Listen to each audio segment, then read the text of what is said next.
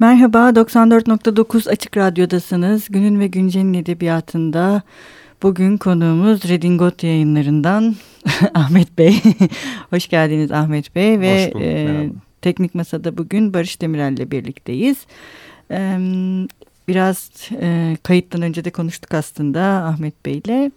Bu e, Redingot yayınları e, butiğin de butiği bir yayın evi evet. e, dediniz siz. Ne zaman başladı Redingot yayınları yayın hayatına? Biz e, 2016 yılının sonlarında kurduk yayın evini. Ortağım ve dostum Murat Saraçoğlu ile beraber. Yani yaklaşık bir buçuk yıl olmuş.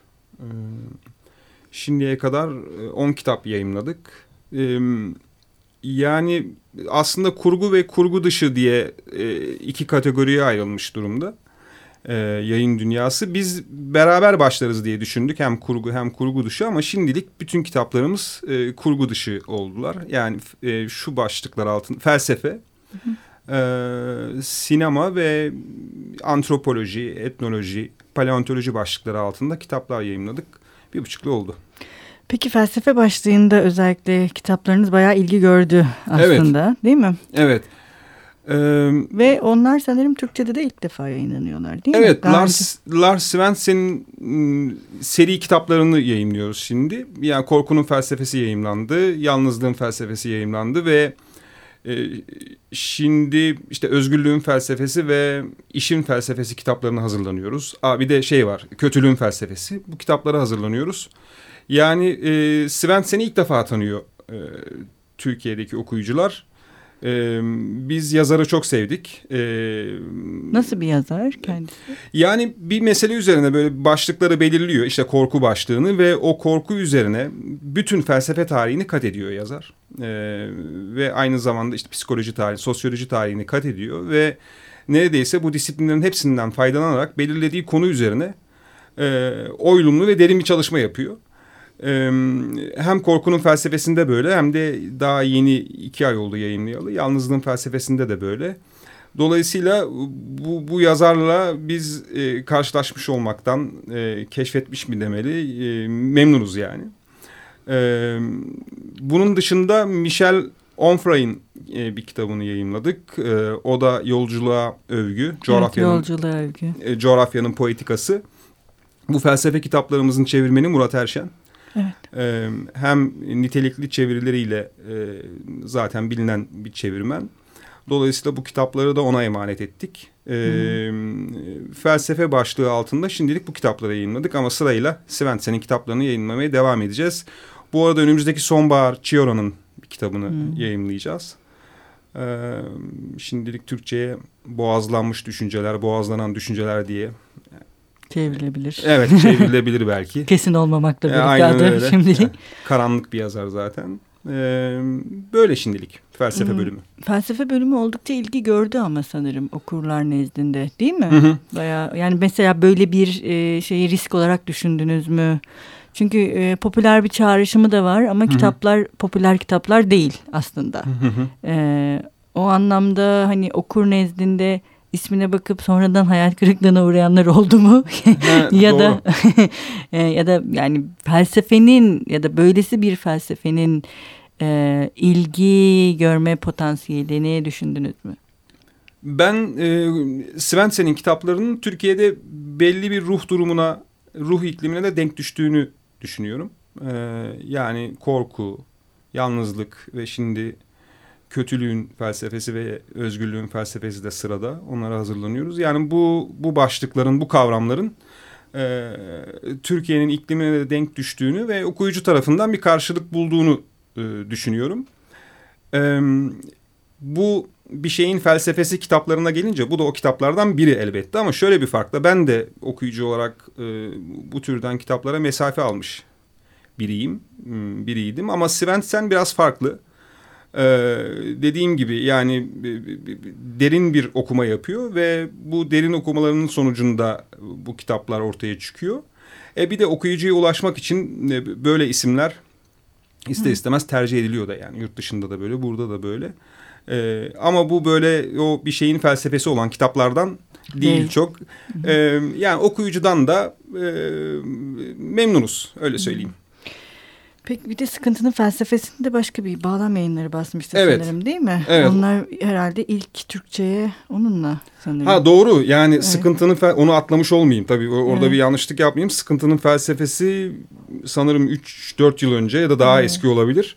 Bağlam yayınlarından yayınlandı. Ee, doğru ilk onlarla Evet, sanırım aslında ilk tabii tabii Türkçe'de- ilk Türkçe'de Svensson bağlam yayınlarıyla hmm, yani okuyucu bağlam e, yayınları sayesinde tanışmış oldu. Ee, o da çok güzel bir kitap. Evet, İlginç evet, bir kitap. Çok güzel. Yani e, hani özgürlük, kötülük, korku Sıkıntı. ama, sıkıntının felsefesi Evet. e, oldukça enteresan. Ama- güzel bir kitap bu da. Ama ortalık yani daha doğrusu etrafında dolandığı kavramlar Svensson'ın gerçekten belirli bir ruh iklimini e, Aynen öyle. bize veriyor. Belki de dediğiniz gibi okurda karşılığını bulmasının da ruh iklimiyle de bir alakası var. e, Kesinlikle. şüphesiz. Bir de e, bu e, sizin Abbas Kiarostami üzerine yaptığınız öyle bir bir, de bir Abbas Kiarostami kitabı var. bu da sinemadaki ilk değil mi başka? Ee, yok, ben sinemada- kaçırdım. Sinema kitaplarınız. Yok yani bu ilk sinema kitabımız Hı hı. Abbas Kiarostami ile sinema dersleri. Hı hı. E, Paul Cronin hazırladı o kitabı. E, bu kitabın şöyle bir özelliği var.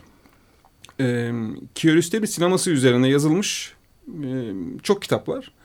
Çoğu kuramsal. Bu ilk defa Kiarostami'nin e, yaklaşık 7-8 ayrı ülkede e, ve yine aynı sayıda şehirde yaptığı, öğrencilerle yaptığı atölye çalışmalarının ses kayıtlarının sonra kitaplaştırılmış hali. Kiarostami daha sonra bu ses kayıtlarının deşifresi üzerinde çalışarak kendisi de belli biçimler vererek kitaba e, ölmeden önce yayınlandı. E, Farsça'da ve İngilizce'de yayın, İngilizce dilinde yayınlandı kitap. Türkçe'de yani, yani üçüncü ülke biz oluyoruz. E, kitabın özelliği bir buçuk yıllık Kiarostami'nin öğrencilerle yaptığı atölye çalışmalarındaki tüm neredeyse sinema e, kariyeri boyunca e, oluşmuş olan birikimini öğrencilere aktarmış olması ve bizim de derli toplu bir kitap e, içerisinde bununla e, karşılaşmış olmamız ilgi gördü bu kitabımızda. E, ben açıkçası e, e, çok ilgi göreceğini düşünmüyordum. Yani bi- biz sadece e, belli sinema profesyonelleri tarafından, öğrenciler tarafından sadece ilgi göreceğini düşünüyordum ama Kiarostami sever çokmuş. Bir de belki ölümünün hemen ardından yani çok zaman geçmeden. Evet, onun da etkisi olabilir. E, Kiarostami ilk sinema kitabımız oldu böylece. E, ama devam edecek. Yani Neler var mesela düşündüğünüz? Yani Werner Herzog üzerine e, bir kitap yayınlamayı düşünüyoruz. E, bunun üzerine konuşuyoruz. Kasavets üzerine e, bir kitap yayınlamayı düşünüyoruz. Yani böyle çeşitli yönetmenler üzerine e, kitaplar yayınlamayı planıyor, planlıyoruz. Yani Alexander McKendry'in e, yönetmenlik sanatı üzerine, film çekme sanatı üzerine klasikleşmiş bir kitabı var. E, On Filmmaking diye. Belki onu e, yayımlayacağız. Yine çalışmalarımız devam ediyor yani. Yani, böyle sırayla. sinemanın daha böyle bir nevi hem teknik hem de ders niteliğindeki eserlerini e, okurla buluşturmak. Aslında bu anlamda hani felsefe kitaplarınızda yaptığınız şeyi paralel bir şeyi hani bir şeyin daha ağır kuramsal tarafı tabii ki değerli önemli ama biraz da bunu daha anlaşılır ve şey kılmak e, ilgi çekici ve insanları heves yani heves kırmak yerine heveslendirecek bir tarafa doğru belki yönlendirmek. Aynen öyle. Yani aslında bu şöyle yürüyor. Biz neden hoşlanıyorsak, neyi seviyorsak, hangi kitaplar üzerine ya da neler üzerine konuşuyorsak aslında onunla ilgili e, kitapları yayınlıyoruz. Sinemaya da böyle bir yerden bakıyoruz. Yani işte Kiarostami ile Sinema Dersleri kitabı bizim e, arkadaş sohbetlerinden ortaya çıkmış. Sonra o kitabı keşfettik. Sonra yayıncısına ulaştık vesaire. Dolayısıyla biz aslında bu sohbetler kendi aramızda yaptığımız konuşmalardan ortaya çıkan kendi ilgilerimizin karşılığı olan kitapları yayınlıyoruz. Sinema kitaplarında da dediğiniz gibi böyle bir maceramız olacak diye düşünüyorum. Evet, e, isterseniz e, programa devam etmeden önce bir ara verelim. Ne çalalım bugün Ee, sizinle? Bach'tan bir şey olabilir. Size bırakıyorum. Peki. Biz de Barış'a bırakıyoruz.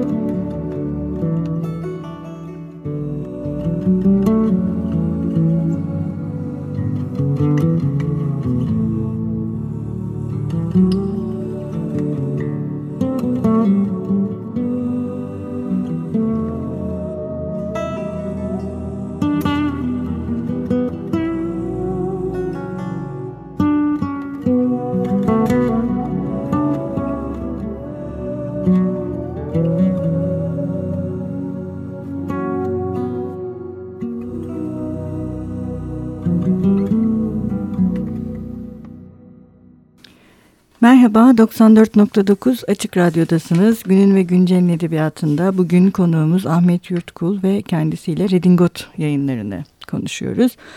Ee, programın ilk kısmında felsefe, belki tırnak içinde felsefe demek lazım. Ee, felsefe ve e, sinema kitapları üzerinde e, durduk. Ee, bu bölümde bu mağara resimleri mesela o da oldukça yeni bir kitap ve e, o da bayağı ilgi çekti. ee, bu, bunlara ne diyorsunuz mesela sanat mı ya da gerçi biraz programın başında demiştiniz ama ee, yani bu mağara resimleri oldukça ilginç bir kitap.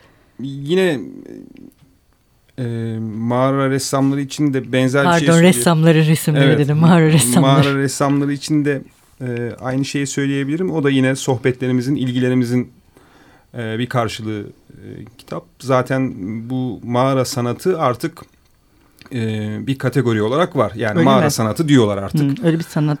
Evet ama e, tabii mağara ressamları kitabında da e, zaten kitap boyunca bu anlatılıyor. Yani bu sanat mı?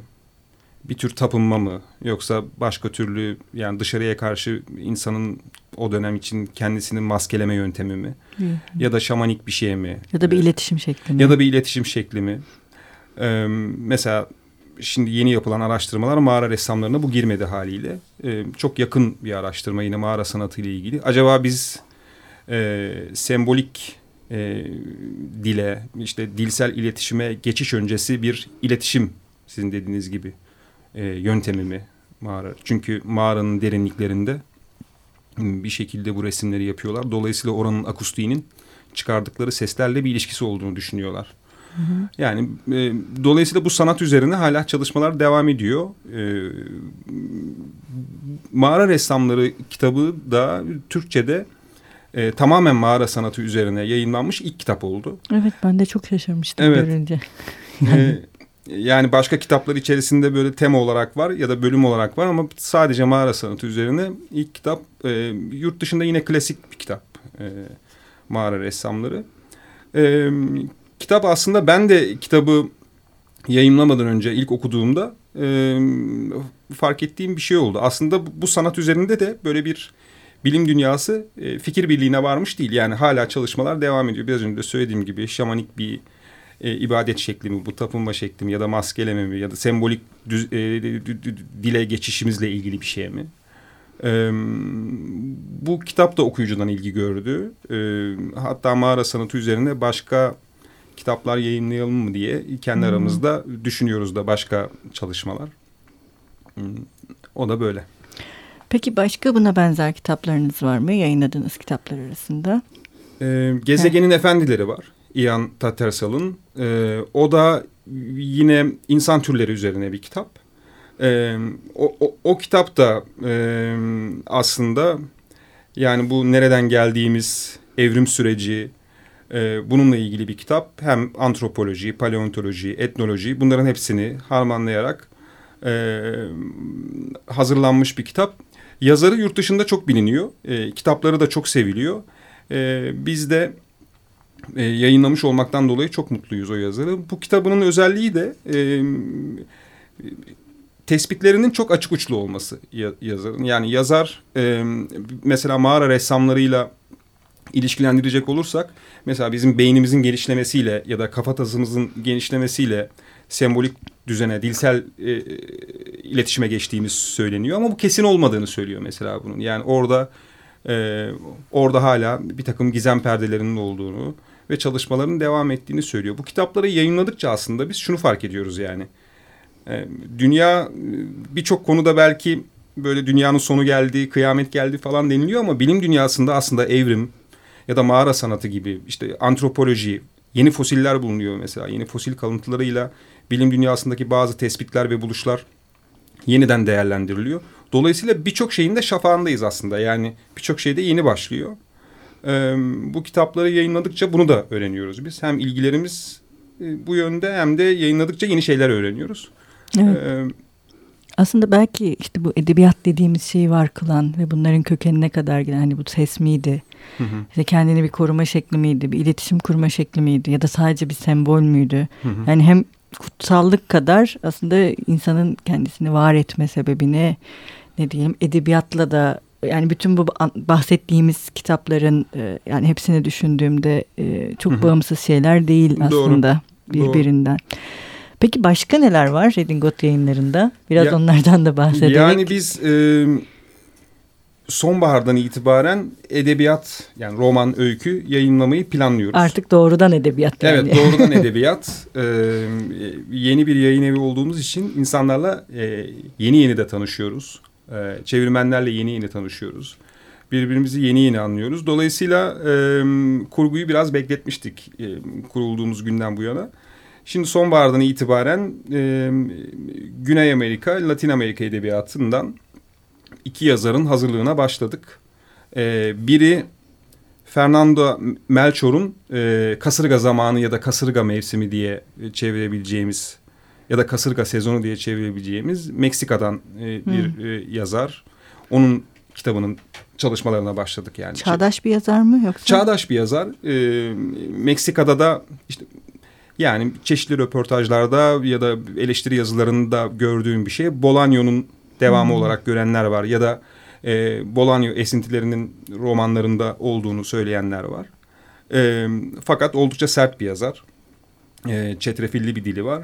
E, ona hazırlanıyoruz. E, yine Arjantin'den Selva Almada'nın e, bir kitabı var. O da e, bir tür anlatı yani e, Lucrecia Martel'in Arjantinli yönetmenin Zama filminin kamera arkası bir şekilde edebiyatla e, de, yani roman deneme arası, kurmaca anlatı arası bir, bir, bir kitap. E, ona hazırlanıyoruz. Yine e, Şili'den Alejandro Costamania'nın e, hmm.